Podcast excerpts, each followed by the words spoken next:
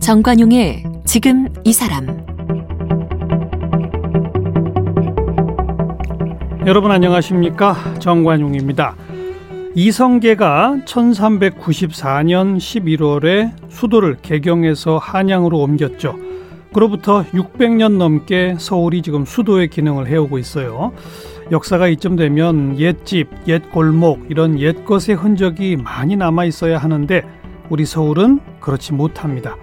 뭐 많은 전쟁 또 일제 강점기를 거친 탓도 있습니다만은 600여 년 역사의 향기가 짙게 느껴지지 않는 것은 음, 무분별한 뭐 개발, 건 재건축 이런 영향이 크지 않을까 싶어요. 실제로 서울은요 지난 60년 동안에 녹지를 제외한 면적의 70%를 갈아엎었답니다.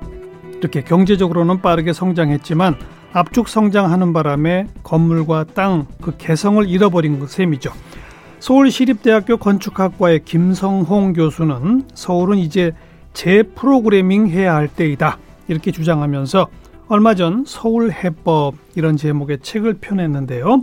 오늘 김성홍 교수를 함께 만나겠습니다. 교수님 어서 오십시오. 네, 안녕하세요. 제가 방금 시작하면서 지난 60년 동안에 녹지를 제외하고 면적의 70%를 갈아엎었다. 이게 교수님 책에서 제가 인용한 얘기거든요. 네. 진짜 진짜 이랬어요? 예, 우리 1960년부터 최근까지 음. 이제 개발 또 재건축, 재개발 이거를 이제 정비 사업이라고 하는데 이런 각종 도시 건축 사업을 통해서 예. 새롭게 땅을 이렇게 새로 건드린 게 도시화 면적의 거의 70%가 넘거든요. 어. 그러니까 이제 그 위에 새로운 건물이 섰으니까. 그렇죠. 건물은 그보다 나이가 더 젊죠. 그렇죠. 그렇죠. 그래서 뭐 역사는 우리가 600년이 넘었다 하지만 건물의 나이로 치면 훨씬 젊은 거죠. 50년이 안 된 도시네요. 그렇습니다. 네. 네. 역사는 오래됐지만 예. 건축은 젊다. 그렇게 음. 말씀드릴 수가 근데 있습니다. 이제 우리가 그 유럽이나 이런 데 오래된 도시들 뭐 이건 중국이나 이런 데도 마찬가지고요. 가 보면은 전 세계 오래된 도시의 특징은 일단 구도심과 신도심이 구별된다는 거. 음, 음. 구도심에 가보면 옛날 건물이나 이런 흔적과 도로들이 그대로 남아있는 경우가 많다는 거. 네. 뭐 중동 지역의 국가들은 보면 옛날 지역에 가면 아주 좁은 골목길 같은 것이 그대로 유지되고 있다는 거. 음. 뭐 이런 걸 우리가 보잖아요. 그렇습니다. 근데 서울은 좀 다르죠. 그렇죠. 우리가 또 전쟁도 겪었고 음. 또 빠른 시간 동안에 압축 성장을 하면서 도시가 팽창했기 때문에 예. 그 우리 조선 시대 한양이 갖고 있던 단층 목구조 집을 갖고는 이 정도의 천만이 살아갈 수 있는 인구를 수용하고 불가능하죠. 그 안에 살고 음. 일하고 소비하는 그런 공간을 만들기에는 부족했기 때문에 예. 결과적으로 그런 사업이 불가피했던 거죠. 음. 네. 아또 따지고 보면은 말씀 들어보니까 그러네요. 단층의 목구조 건물이었으니까 네. 네. 오래된 건물이. 네. 그마저도 또 전쟁에서 또 많이 소실돼 버렸고. 소실됐고요. 근데 제가 언급한 유럽이나 뭐 이런 나라들의 건물들은 대체로 돌로 지어진 건물들이고. 그렇습니다. 아 그런 또 차이도 있군요. 네, 그러기도 하고 또 그런 건물들이 이미 19세기 이전에 지금 서울에 버금가는 밀도 용적률이 음. 한 거죠. 그 용적률을 충족시킬 수 있는 견고한 건물을 지었기 때문에 예. 굳이 부시지 않고도 얼마든지 고쳐 쓸 수 있는 그런 그렇죠. 환경이 이미 조성됐던 거죠. 근데 우리는 그 1층 한옥을 고쳐서 어떻게 하겠어요? 예, 이제 부분적으로 우리가 하겠죠. 뭐 예를 북촌처럼 네. 모든 지역을 그렇게 하기는 음. 어려운 거죠. 그러니까 꽤 상당한 면적을 유지하기는 어려웠다. 네. 예, 유지된 면적이 매우 좁다 한마디로. 네, 그렇습니다. 북촌 정도. 네. 어. 그렇지만 또 한편으로는 옛 것이 많이 없어졌지만 또 현대하고 또 옛것하고 이렇게 막 섞여 있는 이런 역동적 모습이 예. 또 서울의 또 정체성이라고도 할 수 있을 것 같습니다. 음, 김 교수님 보시기에 우리 서울의 다른 대도시와 비교했을 때 외국의 서울의 가장 큰 특징은 뭐라고 말해야 합니까? 저는 역동성이라고 생각합니다. 역동성. 예. 그러니까 음. 그 저는 이제 아까 말씀드린 대로 70%를 갈아엎었다고 하니까 네. 네. 옷감에 비유하면 뭐 거친 천도 있고 부드러운 천도 있고 무늬도 다르고 색상도 다르고 이런 말하자면 옷감 조직이 다른 그런 예. 새 옷을 입고 있는 거지 않습니까? 그러다 보니까 부조화, 음. 다르다 이렇게 볼 수 있지만 한편으로는 그 대비되는 것이 공존하는 게 한편 또 매력일 것 같아요. 네. 예를 들어 외국 사람들이 와서 우리 대로상에서 아주 화려하고 높은 건물을 보다가 음. 골목에 딱 들어서는 순간 한 3층짜리 4층 건물이 있고 확 낮아지면서 네. 전혀 다른 풍경이 펼쳐지는 예. 이런 것들이 아마 겉과 속이 다르고 음. 역동적이고 그것이 서울이 갖고 있는 매력 중의 하나라고 생각합니다. 부조화라는 부정적 용어도 가능하지만 네, 네. 다양성이라고 예, 하는 예, 예, 긍정적 용어도 가능하다. 네. 이질적인 어. 것들이 아주 대비되는 그것이 어떻게 보면 역동적인 걸 만들어낸다고 저는 생각하고 사실 서울에서 이 걷고 싶은 길이라든가 매력 있는 데는 균질한 데가 아니고 뭔가 다른 것이 붙어 있는 그런 지역들이 매력이 있거든요. 네, 그런 네. 점에서 서울은 뭐 유럽의 도시들과 다르지만 음. 우리 나름대로의 어떤 특이성을 갖고 있다. 저는 그렇게 생각합니다. 역동성. 네. 그게 특징이다. 예. 그 또 동시에 산이 많다는 거. 네. 그렇습니다. 그래서 서울이 이제 뭐 내사산으로 둘러싸여 있다 그러지 않습니까? 그다음에 또 밖에 또 네 개의 산에서 외사산이고 그 사이에 이제 강이 이제 흐르는데 강이 흐르는 도시는 많아요. 그렇지만 산으로 둘러싸여 있는 그런 도시는 별로 없거든요. 그러다가 네. 수도 있는 도, 도시는 그래서 이웃에 베이징이나 도쿄 이런 도시들도 평지 도시고 워싱턴 D.C., 런던, 파리, 음. 베를린 모두 다 평지 도시죠. 평지죠. 예. 그런 면에서 서울은 에, 산을 끼고 있는 아주 독특한 풍경을 갖고 있는 네. 도시다. 예, 그리고 그렇습니다. 강이 있는 도시는 많지만 한강의 폭이 또 굉장히 예. 넓은 예. 거죠. 맞습니다. 600m 니까 그런 그 넓은 강을 끼고 있는 도시는 없습니다. 네. 네. 그런데 다르게 말하면 산이 많다는 거, 강이 너무 넓다는 거는 개발적 측면에서 보면 좀 약점 아니에요? 그냥 경관적 측면에서 매우 장점인데. 그렇죠. 그래서 우리가 이제 한강이 우리가 살아가는 그 생활 공간과 너무 멀었기 때문에 네. 그 이제 끊임없이 그 수변의 공간들을 어떻게 생활 공간으로 연결시키고자 하는 노력을 많이 해왔지 않습니까? 그 전에는 뭐 여름 되면 홍수가 나고 이러기 때문에 그 유럽의 안정적인 수 수고를 유지하는 그런 강들과는 한강이 좀 달랐죠. 그렇죠. 네, 네. 네. 이제 우리가 한강을 관리하면서부터 이것이 이제 시민들의 삶과 가까워지게 된 거죠. 네. 그리고 또 산산 부분은 아무래도 대규모 개발에는 좀 제약이 되잖아요.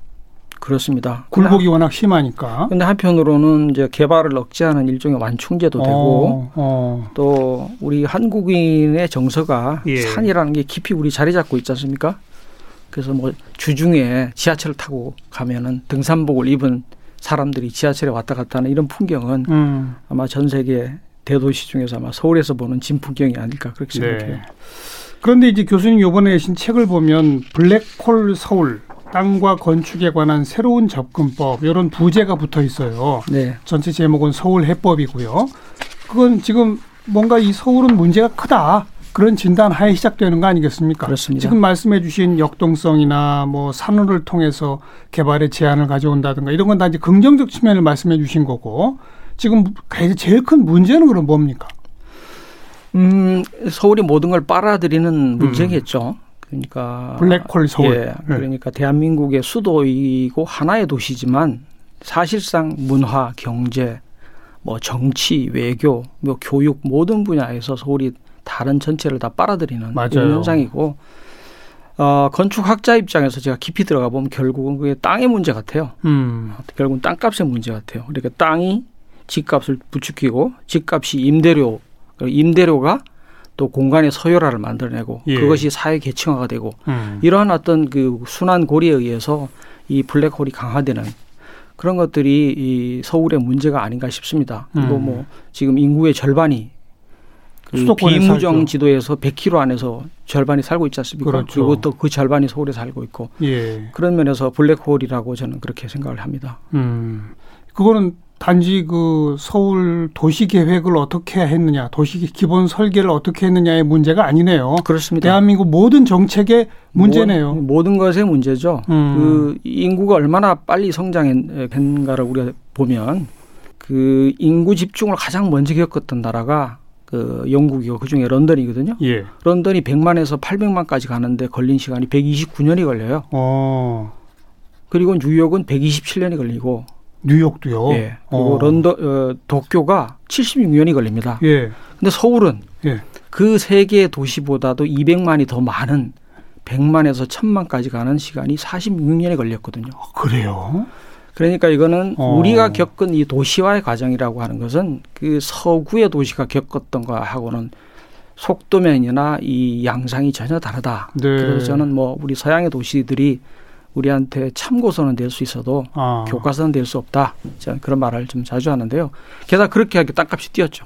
그래서 그렇죠. 땅값이 1960년대부터 시작해서 2010년대까지 땅값을 보면 서울의 땅값이 그 660배가 뛰어요. 네, 네. 근데 그거를 그거는 달러로 환산한 거 원으로 환산하면 3,000배가 뛰었고. 어. 강남의 최고 땅은 30만 배가 뛰었거든요. 30만 배. 예. 물론 그것도 공시지가로 따졌을 때. 아이고. 그러니까 그것이 이제 실질 명목 소득의 증가분의 3.7배거든요. 음. 그러니까 노동의 가치를 땅의 가치가 압도해 버린 거죠. 압도했죠. 예. 그게 어떻게 보면 블랙홀의 서울의 가장 밑바닥에 있는 핵심 문제가 아닌가 그렇게 생각합니다. 음. 너무 100만에서 1000만 되는데 46년이다. 그러다 네. 보니 지난 60년 사이에 70% 땅을 갈아엎을 수밖에 없었던 그렇습니다. 거네요. 네. 불가피했던 네. 거네요. 그렇습니다. 어. 그러니까 70년에서 1970년에서 어, 1990년, 20년 사이에 매년 네. 25만 명이 서울로 옵니다. 예, 예. 한 달에 2만 명이 오고 예. 하루에 700명이 와요. 예. 이주를 합니다. 그 700명을 수용하기 위해서는 아파트 한 동을 매일 지었어야 되는 거예요. 그렇죠. 빠른 속도로. 그러다 그... 보니까 주거의 문제, 도시계획 문제 음. 이런 것들이 필연적으로 따라올 수밖에 없었던 것이 아닌가. 뭐 저는 눈만 돌리면 아파트밖에 안 보이는 서울이 참 흉물스러운 변이 있다. 특히 그 아파트 때문에 이런 생각을 했는데 어찌 보면 불가피했다. 불가피한 성장통이라고 생각했습니다. 음. 그런데 너무 똑같은 아파트밖에 없었던 건 이런 건 좀 도시계획상의 문제 아닙니까? 이제는 돌아볼 때가 된 거죠. 그죠. 예. 왜냐하면 우선 그 경제의 이 구조도 달라졌고 특히 예. 이제 인구 변화가 있지 않습니까? 예. 인구 변화도 있고 또 재개발 재건축을 하면 이익이 항상 나는 그런 구조가 계속되어 왔는데 지금까지 그랬죠. 예, 2014년에 서울에서 144개의 재개발 구역을 주민의 요청에 의해서 해제를 합니다. 어, 맞아요. 맞아요. 그런 사건은 박원순 시장 예, 예. 예. 그런 사건은 지난 60년 동안 없었던 거거든요. 음, 그, 그, 런 일이 그왜 벌어졌을까? 지역 주민들이 왜 그런 요구를 했죠? 어, 그러니까 지금까지는 이제 토지주, 개발자, 시행자, 건설사, 잠재적인 분양자 예. 이런 사람들이 이제 단일 대우를 형성해서 완 거예요. 예, 예. 그런데 싹 갈아엎고 아파트 어, 그게 이익이 나니까 신축하자 이거잖아요. 예, 그 이익이 나니까. 어. 그런데 이제 그것이 이익이 안 난다라고 하는 그런 시대가 된 거죠. 음. 다시 말해서 재개발 구역의 주민들은 네. 어, 재개발 사업이 일어나면 분담금을 내야 되거든요. 그렇죠. 근데 그 분담금을 낼 수 없는 여력이 없는 사람들이 많아요. 네, 네. 재개발 구역에서는 구릉지에 음. 그러다 보니까 그분들이 땅을 팔고 나가야 되는데 그러니까 외지인들의 비중이 점점 높아진 그렇죠. 거죠. 그리고 그분들은 그 돈을 갖고 이미 집값이 올랐기 때문에 다른 지역에 갈 수가 없는 거예요. 그렇죠. 그런 것들을 주민들이 이제 자각하기 시작한 거죠. 음. 그래서 해제가 있었는데 반대로 재건축은 그런 해제가 없습니다. 재건축은 좀 달라요. 그래서 네. 재건축은 주로 강남의 평지에 오래된 아파트, 오래된 아파트 부시고 새로 높은 아파트 짓는 그렇죠. 게 주로 재건축의 특징이니까요. 그렇죠. 네. 예. 좀 다릅니다. 예. 거긴 주민들이 거의 대부분 남거든요. 원하죠. 그거는. 네. 음. 그러니까 재건축은 많이 계속 진행이 되는데 네. 이제 재개발의 개념이 바뀌었다는 거 아닙니까? 어, 그렇죠. 어. 그리고 재건축에 대해서도 이제는 조금 생각을 달리할 때다. 그러면서 새로 등장한 용어가 도시 재생 아닙니까? 네. 그게 이제 기존하고 제일 큰 차이가 뭐죠, 그러니까? 어, 그러니까 뭐 그 법적으로는 재생이라고 하는데 내용상으로 들었다 보면은 음. 실제 개발하고 그렇게 큰 차이가 없습니다. 다만 이제 재생이라고 하는 거는 있는 건물을 다 부시지 않고 있는 건물을 고쳐 쓰자. 그렇죠. 그래서 아파트도 수직으로 수평으로 조금씩 증축해서 고쳐 쓰자. 예. 그리고 오래된 어, 구릉지 동네에는 좀 길도 정비하고 음. 그래서 고쳐 쓰자라고 하는 게 이제 정비 어, 재생. 재생의 개념입니다. 네. 이제 큰 흐름으로 보면 부시는 것 대신에 고쳐 쓰자. 부시지 말고 고쳐, 고쳐 쓰자. 그리고 예. 이거는 전 세계적인 어떤 하나의 흐름이고 음. 또 앞으로 이 경제 구조라든가 산업 구조라는 인구 구조로 봤을 때 그렇게 가는 게 맞는 거거든요, 이제는. 네. 네. 네. 이제 본격적인 해법, 네. 교수님의 해법이 일단은 땅과 건축 전체를 이건 공공성이 있다라고 하는 전제 위에 출발하는 거 아닙니까? 네. 그렇죠. 그 뭐 이거는 굉장히 어떻게 보면 관점에 따라서 음. 첨예한 문제이긴 한데 건축은 땅에 고정돼 있지 않습니까? 네. 이게 뭐 자동차나 핸드폰처럼 수출할 수도 없고 네, 네. 사람처럼 뭐 교류할 수도 없고 땅에 딱 고정돼 있는데 땅이라고 돼 있는 데는 한정돼 있고 예.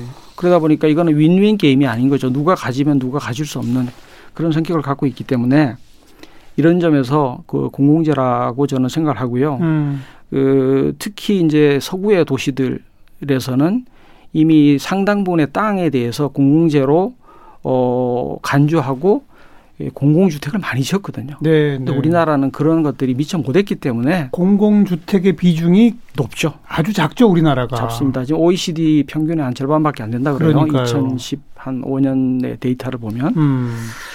그리고 어쨌든 우리 헌법에 보면 그 국민의 재산권은 보장돼야 하지만 재산권의 행사는 공공복리에 적합해야 된다. 당연하죠. 이런 게 이제 헌법적 가치거든요. 네. 그리고 국가는 모든 국민들한테 최소한의 주거를 할 수 있는 그런 것들을 보장해 줘야 되는 거고 노력을 네. 해야 되는 게 국가의 책무인데 음. 지금까지 그렇게 못한 거죠. 네. 왜냐하면 돈도 없었고 네. 워낙 빨리 우리가 성장해 오다 못했는데 이제 이제 그런 걸 돌아볼 때가 됐다 이렇게 생각을 합니다만은 음. 예, 근데 이제 임대주택이라는 게 사실 이제 기피 시설이라는 게 사회적으로 너무 이제 인식이 되다 보니까 굉장히 어려운 점이 있는 것 같습니다. 음. 정부와 서울시가 노력은 하고 있는데 어, 지역에서 많은 반발에 부딪혀 있는 것 같습니다. 음. 그래서 앞으로 그럼 서울은 공공 임대 주택을 대폭 확충해야 한다? 그겁니까? 네. 그런데 어. 그거는 과거의 방식처럼 빠른 속도로는 할 수 없을 것 같아요. 네. 그러니까 우리가 지금 재건축, 재개발이라고 하는 이런 사업들이 짧게는 8년에서 한 10년 정도 걸리거든요. 시간이 많이 걸린 사업이에요. 예, 예. 그러니까 지금 많은 뭐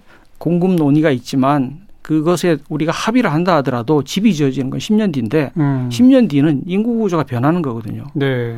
그러니까 지금 우리가 그걸 할 때는 지금의 당장의 문제도 중요하지만 다음 세대의 문제로 우리가 어. 접근해야 된다 저는 그렇게 생각하고 어허. 예 그리고 지속적으로 공공 임대주택을 지어야 되고 예. 그리고 품질이 좋게 지어야 될 것 같아요. 그래서 그것이 기피 시설이라고 하는 그런 어 통념을 예, 예. 우리가 깨는 게 되게 중요한 것 같아요. 네. 음, 최근에 이 특히 서울을 중심으로 해서 집값이 워낙 빠른 네, 속도로 네. 뛰다 보니까 네. 정부도 공공임대주택 확충이라는 방향을 내놓으면서 동시에 중산층이 살 만한 양질의 임대주택, 네. 장기 공공임대주택 이런 방향을 내고 있잖아요. 그렇습니다. 진작부터 했어야 되는 거 아닙니까?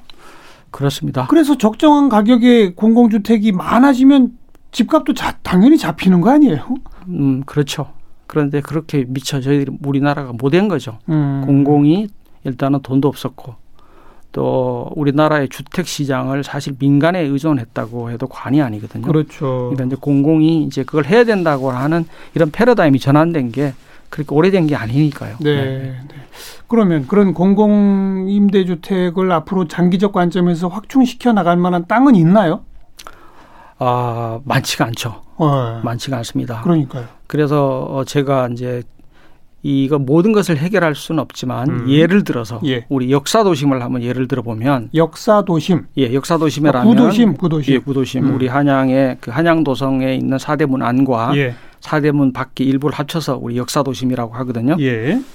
이제 그 지역이 그 상업 지역으로 지정돼 있어요. 네. 그러니까 우리나라 법에서 네. 모든 네. 도시 지역은 국토계획법에 따라서 다 지정이 돼 있어요. 지역 지구가 상업 지역, 주거 지역, 공업 지역 그리고 상업 지역도 뭐 중심 상업 지역, 일반 상업 지역, 음. 주거 지역 나나 세분화인데 거기에 따라서 밀도가 다 지정돼 있거든요. 그렇죠, 그렇죠. 그게 가장 중요한 문제죠. 개발 예, 예, 입장에서. 예. 그런데 상업 지역은 지금 600%의 용적률이 최고 한도인데 네. 역사 도심은 지금 그게 3분의 1밖에 못 채우거든요. 어. 밀도가. 어. 그러니까 실제 그러니까 상업 지역이긴 한데 예, 밀도는 그거 3분의 1밖에 안 되는 거예요. 허용은 되어 있는데 아직 개발이 안 된 거군요. 예, 뭐 음. 개발할 수가 없는 음. 조건이죠. 그리고 그러다 보니고 그 역사 도심 안에는 의외로 주거 지역이 적어요. 네, 맞아요. 예, 그게 상업 지역이 34%고 주거 지역이 한 40 몇 프로인데 네. 강남구는 의외로 상업 지역이 10%고 주거 지역이 80%예요. 예, 예, 예. 그러니까 도심 안에서 음. 실제로 살아갈 수 있는 적정 가격의 주택이 턱없이 부족하다.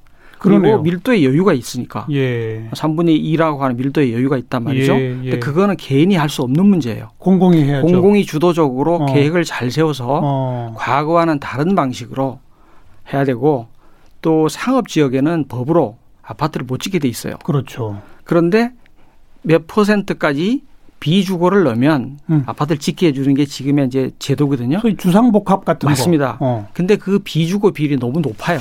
어. 그러다 보니까 개발업자 입장에서는 예. 리스크가 큰 그렇죠. 그거를 계속 공급을 하는 그러다 보니까 상업 공간은 과포화 상태고 음. 주거는 부족하고 이런 음. 상황이니까 저는 그것을 그 비주거 상업 공간 많은 부분을 임대주택으로 네. 양질의 임대주택 바꾸는 네. 그런 한번 전환을 하자. 어. 그렇게 되면 도심이 젊은 사람들이 살고 그러면 거기서 일도 하고 지금 도심은 밤에는 텅텅 비잖아요. 예, 그렇습니다. 어.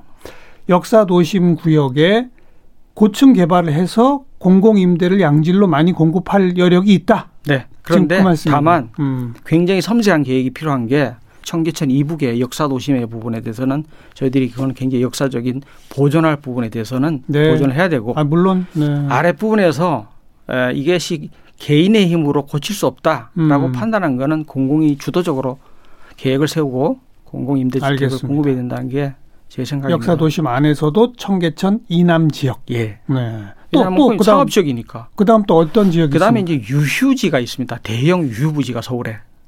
예를 들면 어, 지금 이미 그, 어, 개발이 지금 되고 있는 삼성동 그 GBC 부지 현대차 원래 원래 한전터였던데 예, 그렇죠. 이제 예. 거기를 대규모 유휴부지인데 네. 서울시는 사전 협상 제도라는 게 있어요. 네. 그래서 공공하고 민간이 테이블 위에서 모든 걸 갖다 놓고 이제 협상을 하는 거죠. 예, 예. 그럼 공공은 밀도를 올려주고, 예. 어, 민간은 땅과 시설의 일부를 공공에 기여하는 그렇죠. 그래서 좋은 계획을 만들어가는 제도인데 쉽게 말하면 그 한전 부지 현대차 사옥 100층까지 허용해 주는 대신에 서울시한테 현대그룹이 뭔가 많이 주잖아요. 네, 뭐 세세한 건 모르겠는데 아마 그랬을 겁니다. 그, 런 식으로 예. 사전 협의하는 거죠. 예, 그렇습니다. 어. 이제 그런 땅들이 서울에 꽤 있습니다. 네, 네. 그리고 지금 이제 개발이 안 이루어졌지만 협상 중인 큰 땅들도 있어요. 예를 들면 어. 석계역에서 강북에 아, 광운대역 사이에 철도 부지가 있는데 네, 그 네. 방대한 철도 부지라든가 네. 이런 부분들이 있습니다. 이제 그런 땅은 그 임대주택을 공급할 때 하는 저항이 상대적으로 적은 거죠. 어. 토지주가 민간 개발자니까. 예. 그리고 그런 걸 서울시하고 협상을 통해서 음. 좋은 품질의 공공 임대주택을 공급할 수 있는 거죠. 네. 그게 이제 사실 소셜 믹스에서 제일 중요한 부분이거든요. 우리가 예, 예. 현대 도시에서 지금 가장 문제되는 게 그런 거 아니겠습니까? 그 소득 간의 격차, 사회 계층 간의 격차가 공간적으로 분리되는 현상이 강남북 격차 뭐 이런 네, 거 말이죠. 네. 이번에 음. 우리 코로나 사태에서 보듯이 뉴욕의 그 확진자의 분포를 보면 네. 밀도가 높아서 예, 뉴욕의 확진자가 다른 주에 비해서 높은 것도 사실이지만 그 저소득 계층 밀집 지역에서 아주 집단적으로 그렇죠. 했거든요. 네. 그래서 그런 것들도 굉장히 그 도시 안에서 불평등의 문제, 알겠습니다. 불균형의 문제가 중요하고 그 임, 공공주택이라고 하는 것은 이 소셜 믹스를 실현하는 네. 가장 핵심적인 수단이다. 그렇죠. 그렇게 생각합니다. 음, 가난한 자와 부자들이 한 공간에 같이 어우러 살 수 있도록 예, 예. 공공임대 비율을 대폭 높여가지고 예. 그걸 할 수 있는 부지가 아까 말씀하신 역사도심하고 이번에는 유휴 부지들. 예, 예. 그 상당히 논, 쟁점이 되는 그린벨트의 일부라도 해제하는 방안은 어떻게 생각하세요, 교수님? 그거는 어좀좀 좀 신중해야 된다고 생각해요. 음. 그러니까 우리 세대가 모든 문제를 다 풀 수 없지 않습니까? 다음 세대한테 우리가 확신이 없는 부분들은 다음 세대한테 남겨주는 게 맞다고 보고 예, 그린벨트는 그런 면에서 가급적 건드리지 않는 게 저는 맞다고 봅니다. 네, 네. 네. 한마디로 좋은 건축이란 김 교수님 생각할 때 어떤 겁니까? 좋은 건축은? 어, 좋은 건축은 아주 기본에 좀 충실한 건축이라고 생각해요. 기본, 기본이 예, 뭐예요? 기본이라고 하는 것은 어, 일단 쓸모가 있어야 되고 쓸모. 또, 예, 들어갔을 때 쓸모도 있어야 되고 튼튼해야 되고 튼튼하고. 예. 음. 그러면서 어, 어느 정도의 품격과 품질을 갖추고 있는데 음. 게다가 시간이 지나도 그것이 유지되는 건축. 그것을 이제 지속 가능한 건축이라고 하는데 그런 건축이 저는 좋은 건축이라고 생각해요. 그거하고 좀 대비되는 개념이 네. 이 일종의 문제의 건축 있잖아 화재의 건축 음. 만들 때 되게 화려한 건축들이 있잖아요. 음. 그런데 이제 지어지고 난 직후부터 품질이 막 떨어지는 건축물들이 있습니다. 예, 예. 네, 그런 건축이 오래 못 가고. 네, 뭐 물론 그런 건축이 이제 오래 가서 품질과 품격이 유지가 되면 그건 뭐 명품 건축이 되는 네, 거죠. 네. 근데 우리 도시의 모든 건물을 명품으로 만들 수는 없지 않습니까? 그렇죠. 서울에 64만 동의 집이 있는데 음. 과연 건축가들이 손을 대서 좋은 건축으로 만들 수 있는 게 몇 프로나 될까? 음. 그게 많지 않거든요. 네. 그런 면에서 우리가 10%의 좋은 건축을 만들 수 있다 그러면 그게 옳은 도시가 아닌가 그렇게 생각을 합니다. 음. 교수님 눈에 보기에 서울시에 있는 건축물들 중에서 제일 나는 이게 참 아름답다, 좋다라고 생각하시는 건 뭐고 이건 정말 없앴으면 좋겠다. 제일 흉물스럽다는 거 뭡니까? 음, 제일 좋은 건물이라는 거. 글쎄요, 저는 뭐 특정한 하나의 건축가들의 작품이라기보다는 음. 어, 하나의 집합성에서 좀 찾고 싶어요. 예, 예. 예, 건물의 어떤 집합성. 어떤 그러니까 우리가 예, 우리가 북촌을 아름답다고 하는 것은 북촌. 음. 북촌의 하나 하나의 집들이 그 고건축 역사적 가치가 있다기보다는 네. 1930년대에 이 개발업자들이 지은 집이거든요. 예. 북촌이. 근데 그게 모여서 하나의 전체의 어떤 집합성을 가지고 있는 예. 이런 것들이 저는 그 서울이 갖고 있는 매력이라고 그렇게 알겠습니다. 생각을 합니다. 북촌을 네. 나는 아름답다고 본다. 네, 네. 지금 흉물스러운 거는요. 흉물스럽다. 흉물스럽다는 표현보다는 그 나머지 서울의 건축들이 보면 미학적으로 보면 좀 못생기고 이렇지만 자세히 뜯어보면 그 건물 하나하나가 왜 그렇게 만들었는지 논리가 있는 거거든요. 네. 저는 그렇게 해서 서울의 건축을 어, 서양이 갖고 있는 미학적 기준 눈으로 갖고 폄하하는 뭐 그러지는 않았으면 좋겠습니다. 그 나름대로 성장통이 있어 이유가 있어야 되니까. 알겠습니다. 예. 음. 김 교수님의 이 양질의 공공 임대 주택을 대규모로 장기적 관점에서 정교한 계획을 세워서 확충하자. 우리 정부 당국자들이 지금 그 말을 귀 기울여 들어가지고 빨리 좀 정책으로 채택을 해야 지금 이, 이 부동산 이 불도 좀 끌 수 있을 것 같은 그런 생각이 드는군요. 아, 오늘 서울 해법이라는 책을 들고 오신 서울시립대학교 김성홍 교수 함께 만났습니다. 교수님 고맙습니다. 네, 고맙습니다.